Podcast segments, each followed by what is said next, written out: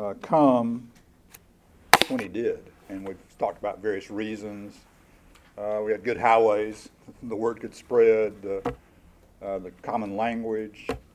Uh, in the last couple of three weeks, heard David Brooks, the the uh, communist, no, not communist, the liberal. Uh, it's hard to categorize him. He, he's on PBS. He's in the New York Times, but he's a well, a really good author. Uh, speak, and he spoke on character. He has a book on character, and uh, he talked about uh, how that at the time Jesus came, you had the Roman Empire that uh, elevated the emperor, the good of the empire, conquering power. You had the Jews, on the other hand, living in subservience to the Romans, resenting every moment of it, uh, and uh, looking to restore their kingdom, their nationalistic pride. And you interject into that Jesus, who starts off his first sermon, Are blessed are the meek in that culture, meekness was a, a characteristic that was uh, derided. You were chastised if you were weak. Although meekness doesn't necessarily mean weak, weakness, it means humility and something else. So uh, then, when we read last week in chapter 4, verse 1, live a life worthy of your calling. Worthy of your calling. You know, we have a have a calling to conduct ourselves in a certain way, live our lives a certain way. Uh, when I was called into the family of Willis and Dolly Dean, it, it was in, in, embedded into my DNA. This is how you live if you if you have this name Dean, especially if you're related to Willis and Dolly. We didn't have any money, but what we had were values of integrity and honesty, hard work, uh, kindness, and. Uh, uh, so that was that was what I was called to do, and if I didn't abide and stay in that path, I was corrected to get back in the path uh, through stern discipline, uh, as it turns out, from my mother with a big old switch, and then you didn't you did not want her to say, Willis, you need to talk to him. that was what you did not want to happen. Uh, you did not want that to happen. So. Anyway, a new paradigm. Jesus had a new paradigm. And if you look at the Sermon on the Mount, all the blesseds, but then immediately then you have heard, but now I tell you. You've heard divorce is okay, but I tell you. You've heard about adultery, but I tell you. If you even look upon a woman to think about it. So that's what we're talking about. And so today we're in chapter 5, uh, verses, uh, all of chapter 5, and I'm going to cover down through 21, hopefully, and talk about that and then uh, Josh will, will wrap the chapter up. Let's take a quick look. Follow God's example in everything you do because you are His dear children. Live a life filled with love for others, following the example of Christ, who loved you, gave Himself as a sacrifice to take away your sins. And God was pleased because that sacrifice was like a sweet perfume. Um, other versions say a sweet aroma let there be no sexual immorality, impurity agreed upon among you. Such sins have no place among God's people. Obscene stories, foolish talk, coarse jokes, these are not for you. Instead, let there be thankfulness to God. You can be sure that no immoral, impure, or greedy person will inherit the kingdom of Christ and of God. For a greedy person is really an idolater who worships the things of the world don't be fooled by those who try to excuse these sins, for the terrible anger of God comes upon all who disobey Him. Don't participate in the things these people do, for though your hearts were once full of darkness, you are now full of light from the Lord, and your behavior should show it. For this light within you produces only what is good and right and true. Try to find out what is pleasing to the Lord. Take no part in the worthless deeds of evil and darkness. Instead, rebuke and expose them. It is shameful even to talk about the things that ungodly people do in secret. But when the light shines on them, it becomes clear how evil these things are. And where your light shines, it will expose their evil deeds. That is why it is said, Awake, O sleeper, rise up from the dead, and Christ will give you light. So be careful how you live, not as fools, but as those who are wise. Make the most of every opportunity for doing good in these evil days. Don't act thoughtlessly, but try to understand what the will of the Lord is. understand what the Lord wants you to do. I'm, I'm, I'm, I'm remembering the other version I'm reading. Uh, don't, don't act thoughtlessly, but try to understand. Don't be drunk with wine. Let the Holy Spirit fill you and control you. Then you will sing psalms, hymns, spiritual songs among yourselves, making music to the Lord in your hearts, and you will always give thanks for everything to God the Father in the name of the Lord Jesus Christ. And then further, you will submit to one another out of reverence to Christ. Okay, live as children of light. Follow God as example. We are His children. Awesome responsibilities. Live a life filled with love for others. And again, think about that new paradigm. Not just living for yourself, embellishing your own self, but looking at others and what you can do for others. He gave Himself as a sacrifice, a sweet aroma.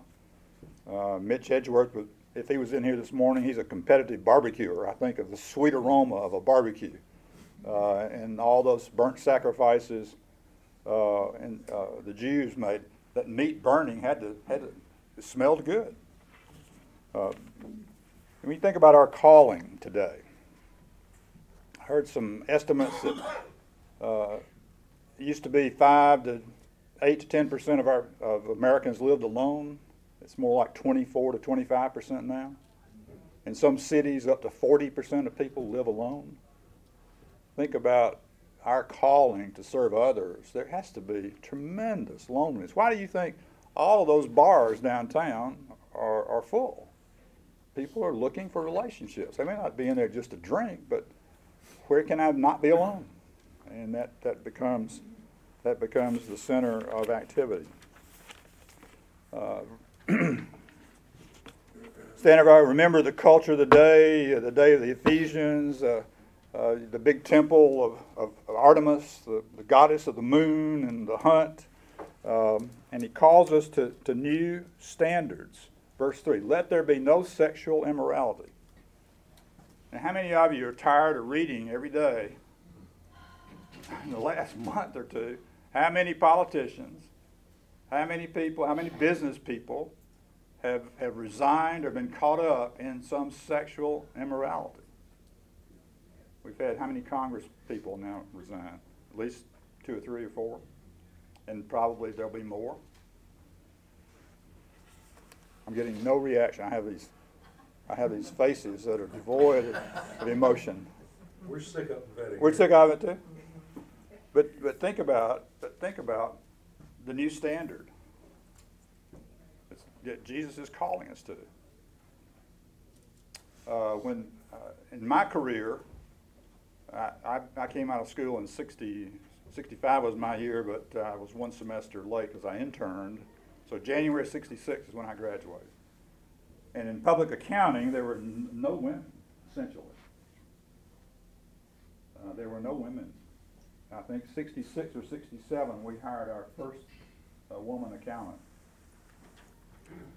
And it caused a firestorm. One from the wives of the husbands. Because now you say, well, are they going to travel? You going to travel with my husband? I don't think so. And and we had a couple of women actually visit the managing partner of our office. Well, my husband's not traveling with a woman. We had a second issue, and that was would clients accept them? Well, they, not all of our clients would accept women accountants out on the job. And so we struggled, as with all businesses, uh, how will we conduct ourselves?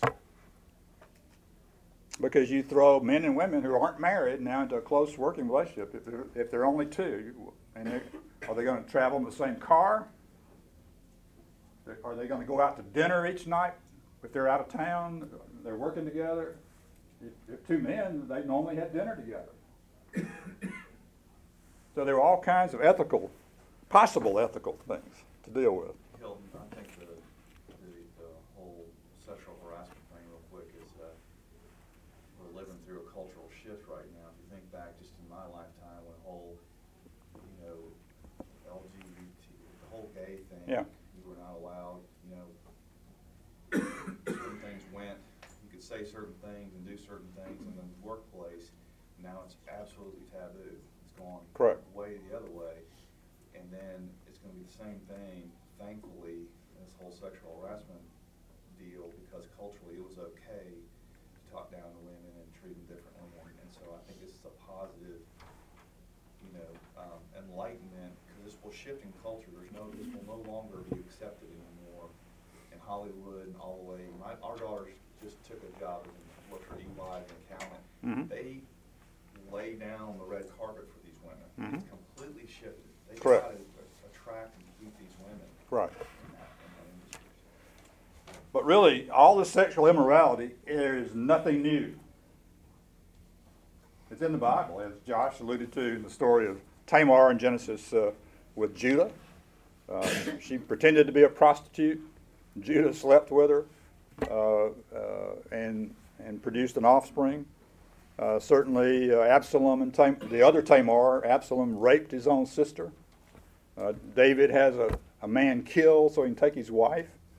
Uh, there, the, sexual immorality was no, there's nothing new about that. Uh, but we're called to a new standard. we're called to a new standard. So, uh, adopting adopting that ethic, you will do what you need to do to keep yourself out of a position where you are tempted to do that. Uh, you, you, you don't need to be having intimate dinners with them, somebody that's not your wife uh, glass and doors so that nobody can accuse you of being involved in something behind a closed door, uh, so everybody can see what's going on in that office. Uh, having other people present. Uh, N.T. Wright says casual sex is a parody of the, of the real thing, and it is because of the love that should be involved. So, anyway, he's calling upon them for a, new- a new standard. Yeah. One positive thing that, um, that I know our life group has been sharing a lot is, um, with- amongst our group of men this age, you know, in their Yep. thirties, um, most of us would agree that we had, we didn't have conversations about sex or anything like that with our parents. Right. And I think one thing that's positive for us, and one thing my wife and I talk about is the, the open door conversations we have with our kids. Mm-hmm. And I don't know if that's forcing us to do that or if we're just trying to reshape the way that we think, but, um, I know there are a lot of things that I've shared with, with people that know me. I mean, I, I think this is a, a positive shift for Christians. Should be. Especially for young Christian parents. Right. Who can have the opportunity to really have open door conversations with their kids because, I mean, we don't even turn on the news anymore in the morning, so when they do hear things, or they do see things, or they do have questions, we just keep enforcing our kids like, just come and talk to mom and dad Right. about it, anytime, Right. any place, anywhere. I didn't have that. Well, you- you're a lot you're a lot younger than I. I didn't have it either. You know, I was still in the Victorian age, just coming out. And, the, you think about it, I was a teenager in the '50s, uh, in the era when Hugh Hefner was just coming along, and the, and the Playboy magazines were under the counter at the newsstand in town, but they weren't out on the shelf. And so all of that sexual revolution was really beginning as I was struggling with it as a teenager, and we certainly didn't talk about it much. We knew what we, we were we were preached against about what was wrong, but there was not a lot of positive uh, uh, uh, preaching about what you should do. And along with the sexual immorality, seen stories, foolish talk, coarse jokes. These are not for you. Instead, let there be thankfulness. So, again, you can lapse into a habit of, uh, of language, of, of laughing at the coarse stories. You know, you don't want to be a prude. You, you're in a group of, of, of, of people, or especially men, and somebody's constantly telling crude stories. Uh, and it's oftentimes hard to just walk off. But uh, after a while, you, you, you've got to get that in, and built into your own um, method of operation so that you don't put yourself in those situations. But even in just language, a profanity can creep in, it becomes a habit. Says these things are not to you. Fill your life instead with thankfulness to God. Then you can be sure that no immoral, impure, greedy person will inherit the kingdom of Christ and of God. Did you, did you notice that little nuance? The kingdom of Christ and of God? Are there two kingdoms? No? The kingdom of Christ and the kingdom of God. What's, what's, the, what's the difference? I take silence as a, okay. There's a, there's a little nuance. If you, if you look at 1 Corinthians 15, Christ is reigning and will put everything under his subjection, under his feet, and then deliver the kingdom back to God at the end.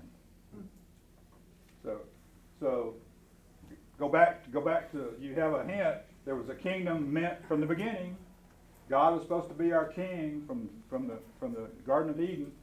Exodus 19 talks about if you just obey me, you'll be a kingdom of priests. But they then wanted a human king, wanted to be like everybody else. They abandoned God as their king. And so Jesus is going to put it back like it's supposed to be.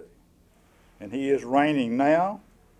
But at the end, all knees will bow to Jesus, and he will deliver the, his kingdom to God. A greedy person will not inherit the kingdom. He's an idolater. Uh, that uh, idolatry seemed to be the breaking point for God in the Old Testament. When Israel, he says, when you go into the promised land, don't do what? Don't worship those idols that they've got over there. Worship me. You're, you're the living God, Jehovah. And what would happen? Don't marry. Don't marry the women. Don't intermarry because of what? The religion. They'll they'll entice you into their religion, and uh, so uh, as as idolatry is this terrible thing, he equates greediness as the danger because you're worshiping something you you got to have more. I'm living for more. Don't be fooled by those who try to excuse these things. The terrible anger you are going to face judgment. For though your hearts once full of darkness, you're now full of light. Somebody says those words in verse eight could be the key to all of Ephesians. You were once this, but now you're this. For this light within you produces what is good and right and pure. The, the, the essence of that verse, uh, this light that is within you, you are now light. You're not walking in light, although First John says you are. Here it says you are, literally are light. You were once darkness, and now you are light. Of course, all the analogy, you could preach sermons on this forever. Shine, you shine light on a problem to analyze a problem. It's not where you can see it, you don't know what it is. But we are light to the world. In the meantime, we are Jesus' hands and feet. Without us, who's going to see Jesus? We are the hands and feet of Jesus, right? And that's an awesome, that's an awesome responsibility to even consider, is that we are light, and light exposes, obviously. Uh, John 8, 12, Jesus says, I am the light of the world. He is. But he's gone away to heaven. He's left us behind as his representatives.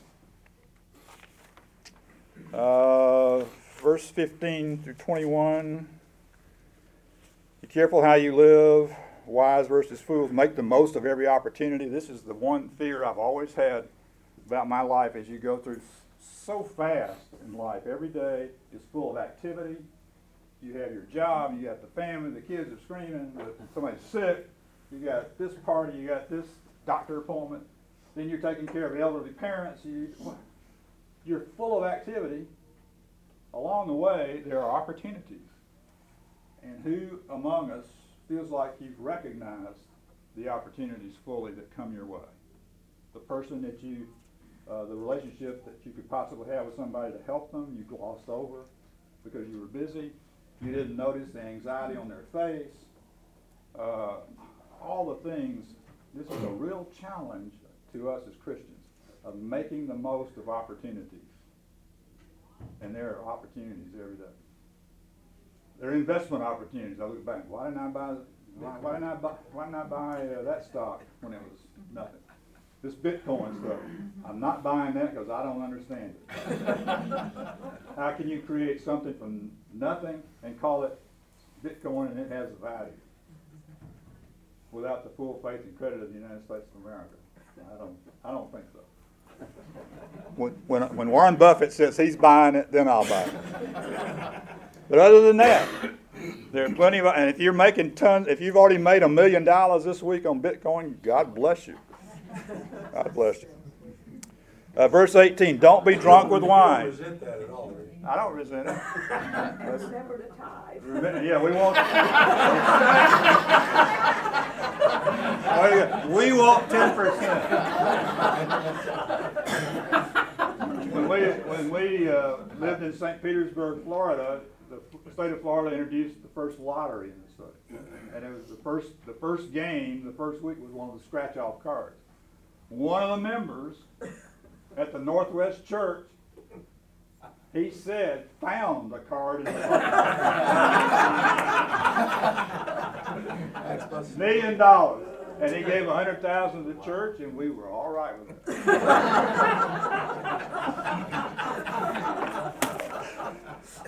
Don't be drunk with wine. Now, when I was coming along, you can't drink. It doesn't say you can't drink.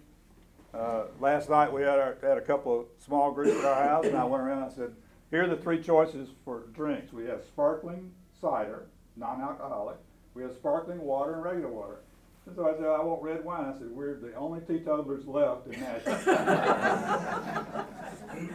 A glass of wine is okay.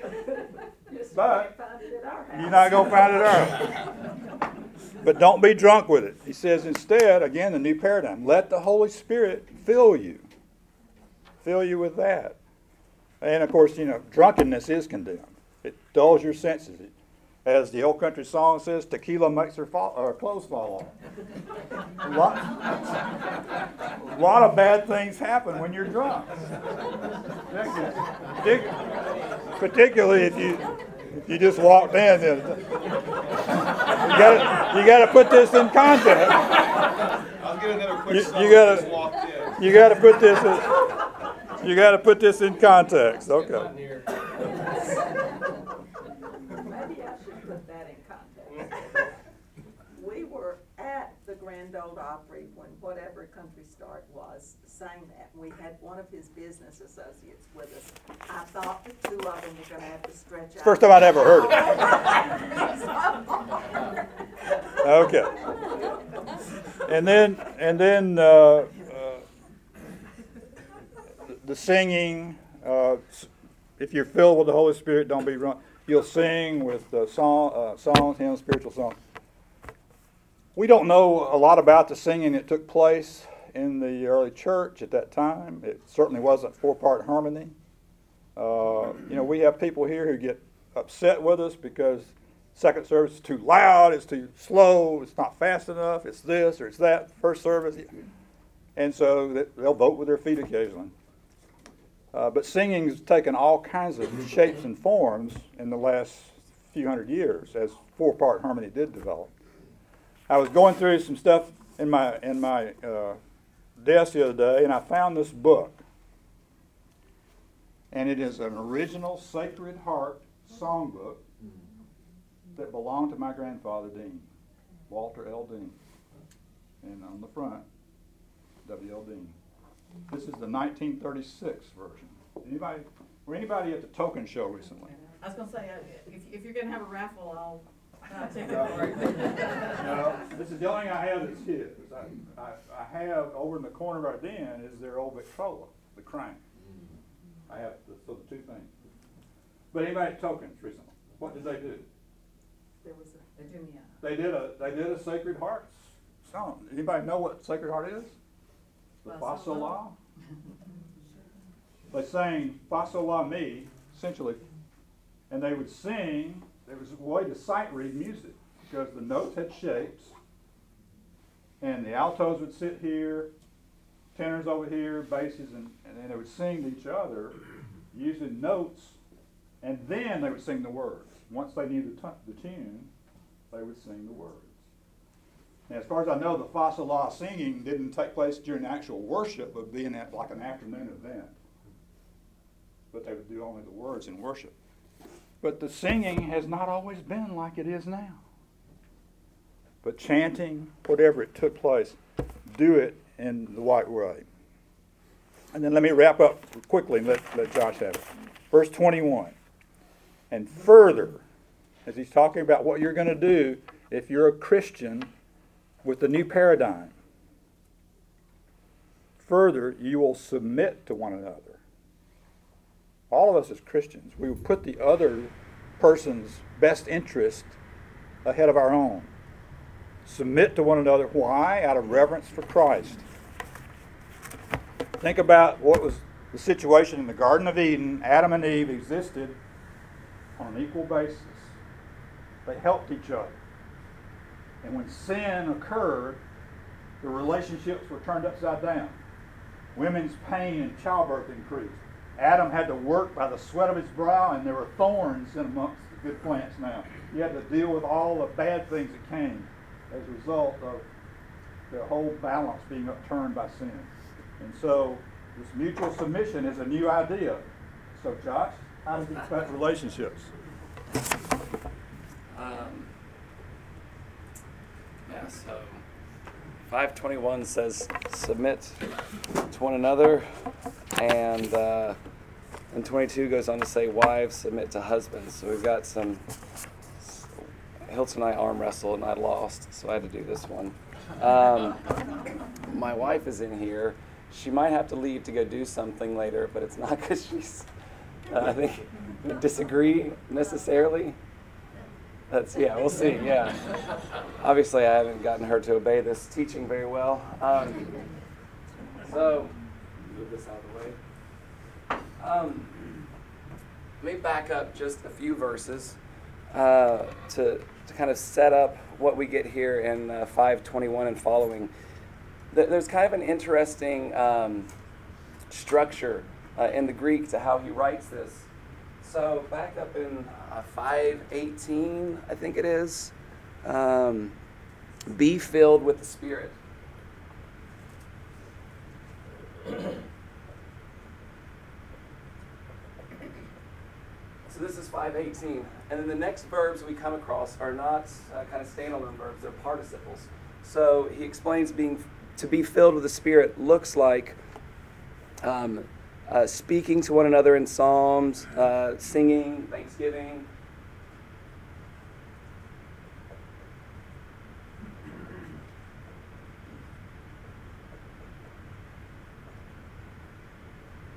So, in a sense, it's saying something like these are the kind of things you do as one filled by the Spirit, or to be more filled by the Spirit.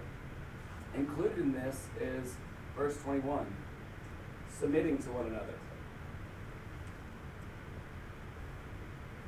So all of this is kind of spirit-filled activity. And then, so here's 18. This is 21. And then you get to 22, it just says,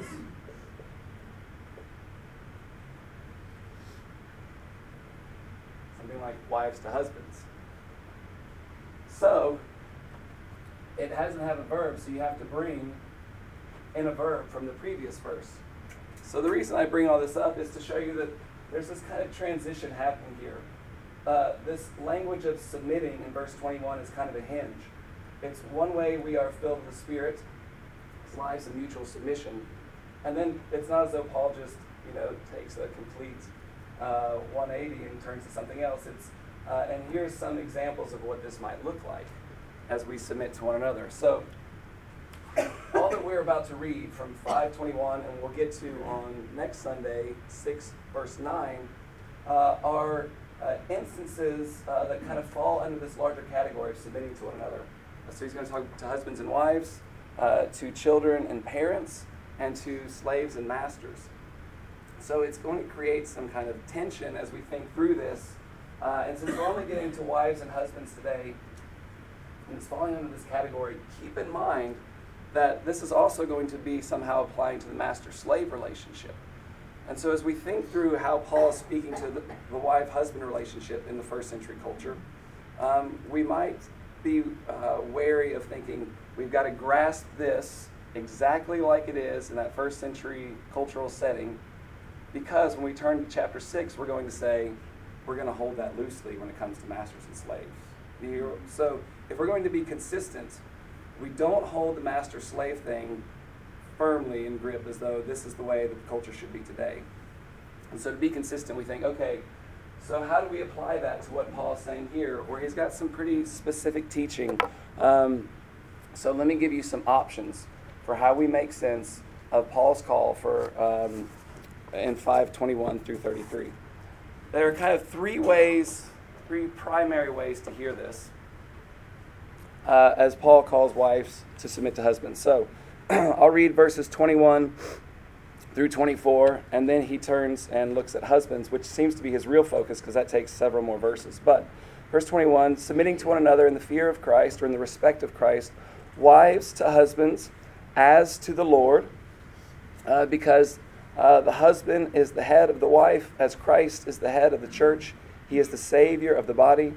But as the church submits to Christ, likewise also wives to husbands in every way. All right, so a uh, flyby reading, you just kind of skim the surface, pick up these verses, fly off. What it sounds like is whatever the man says goes. The wives don't like it, too bad. Deal with it in all things. Submit to your husband like you should submit to Christ. That's this is what happens when we just kind of skim by and pull these verses out. If we hear these in context, we see that there's this larger submitting to one another in the framework, and then it's followed up by a um, the the master slave relationship. So we it causes us, I think, if we're going to read with consistency, to think, okay, let's let's dig a little deeper into this context. Let's think about the first century world. Let's think about what's going on here, and let's be wary of imposing. Uh, when we hear submission, we think, I know what that word is. When we hear head, we think, I know what that must mean. And instead, let's think about how these words are used by Paul. So we start off with the language of submission. Very interestingly, I thought it was, uh, was kind of neat that Hilton referred to this same passage in 1 Corinthians 15. Paul talks about uh, Christ submitting uh, all things in himself to God. Same language here, upotasso. When we think about Christ's submission to God, we don't think superior to inferior. We think about some sort of, of submission that happens between equals. Same language. And so when we hear Paul speaking about wives submitting to husbands, we shouldn't be importing into this superior, inferior, but it fits that mutual submission to one another. So let's think more about what that might look like. So I said I was going to give you three options. Let me do that. Uh, some people read this in light of uh, Aristotle's teaching about the household. This is common uh, framework where uh, someone addresses the husbands, uh, the slave owners, um, uh, parents, so forth. It's called a household code.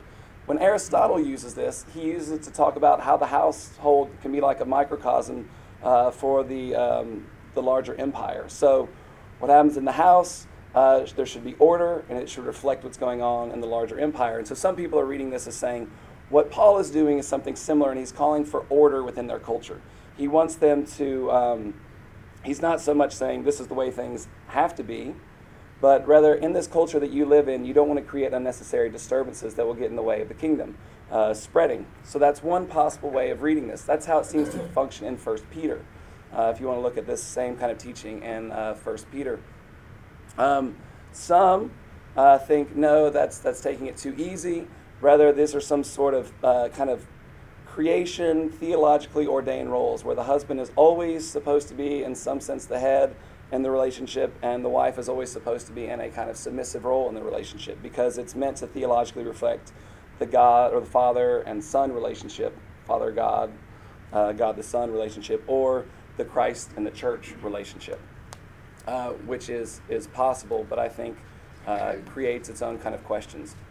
My own reading of making sense of this, and I, I could be wrong here. Uh, I've studied this several times, and you know, it's you've got to approach this with humility um, because it's complex. But my own take on this is what um, what Paul is doing here is what he seems to do elsewhere, where he's saying, "Yeah, you live in this culture, and so rather than uh, up overturn the entire cultural situation where you uh, you no longer have the master slave relationship, it's rather uh, live in your culture in a way that reflects Christ. So in your culture, it's a patriarchal culture."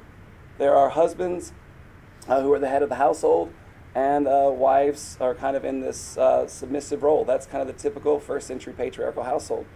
And what Paul says, I think, is in this relationship uh, where the husband has this, uh, this role as the head and the wife is in this secondary kind of role, you are to reflect Christ in that, which is different than saying uh, this patriarchal system, household system in the first century, needs to be the system across all times and all cultures for all Christians.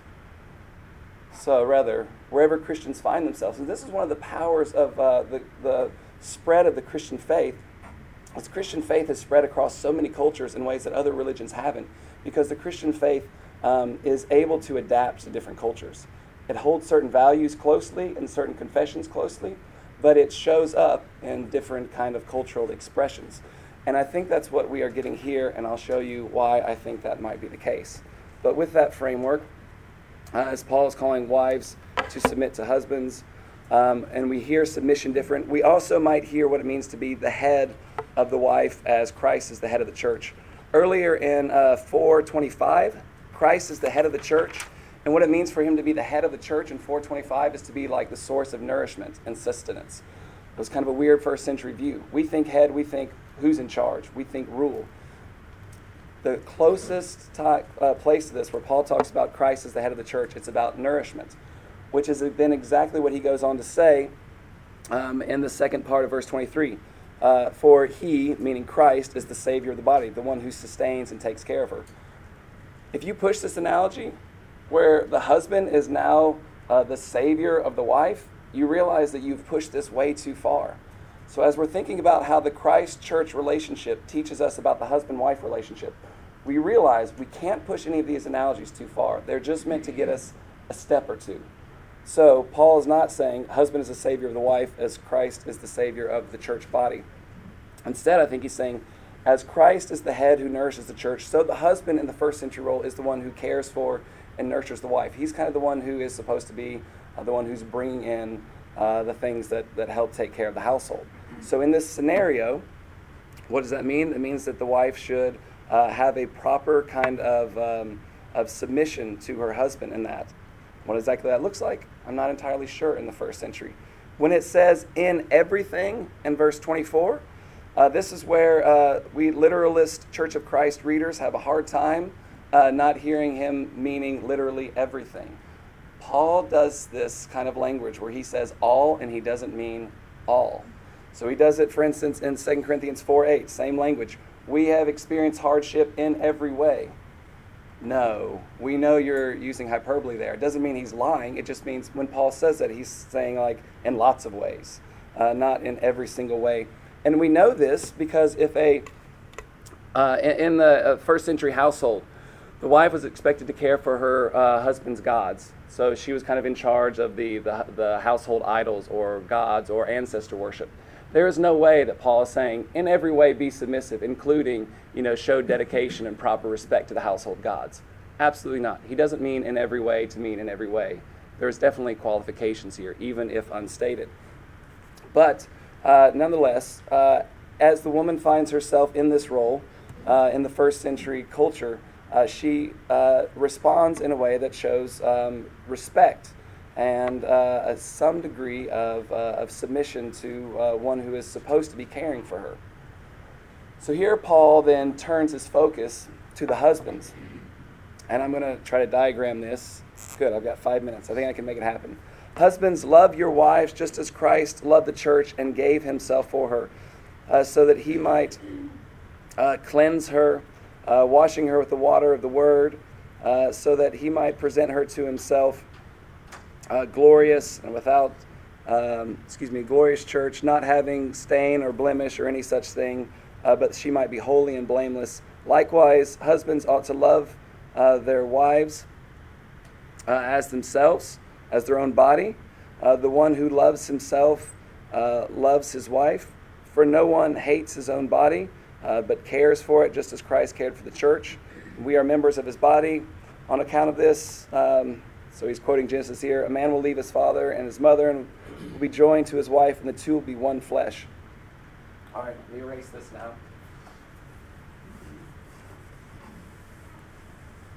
So here Paul does something that is uh, going against the first century, or he's kind of Christianizing the first century cultural expression.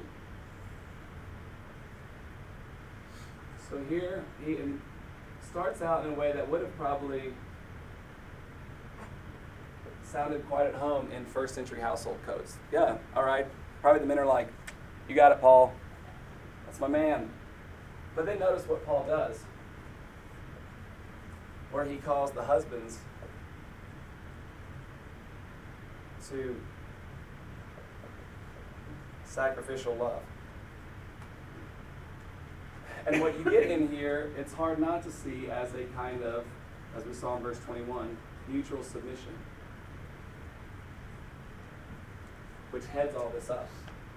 So, Paul takes something in the first century, sounds like a first century norm. And then what he does is he then says, but, it seems like he's saying, as Christians, what this looks like, particularly for husbands, is that this doesn't mean, as it would in the first century, as she submits, her job is to elevate your honor and status. What she is to do are things that are going to make you look better. What she's going to do is provide space for you to advance your honor.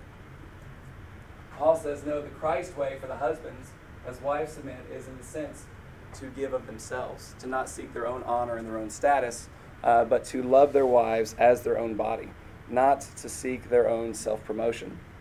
So, uh, and here, I think we're getting something closer, similarly, to the God, the Father, I should say Father, and Son relationship, which sometimes the husband wife relationship is seen as, where the Father gives all to the Son and the Son gives all back to the Father. So it's not one is superior to the other is kind of subservient. It's this mutual serving and caring for one another. Uh, so um, to think about this, I wish I had. Uh, I mean, this is so complex, and we'll actually deal with it more uh, Sunday. But to, to give an example of what this looked like for my wife and I recently, um, for the last couple years, uh, we've been talking about uh, whether or not to have a fourth kid. And I did not want to have a fourth kid and she really wanted to have a fourth kid. And so, as we were trying to um, think through what this looks like, we tried to operate with this kind of paradigm where I sought to listen to her and care for her and think about her needs. And she also thought about my own needs and my own concerns, my own worries. So it wasn't like, because she even said at one point, look, if you just want to say no, we can be done. And I really wanted to be like, all right, vasectomy.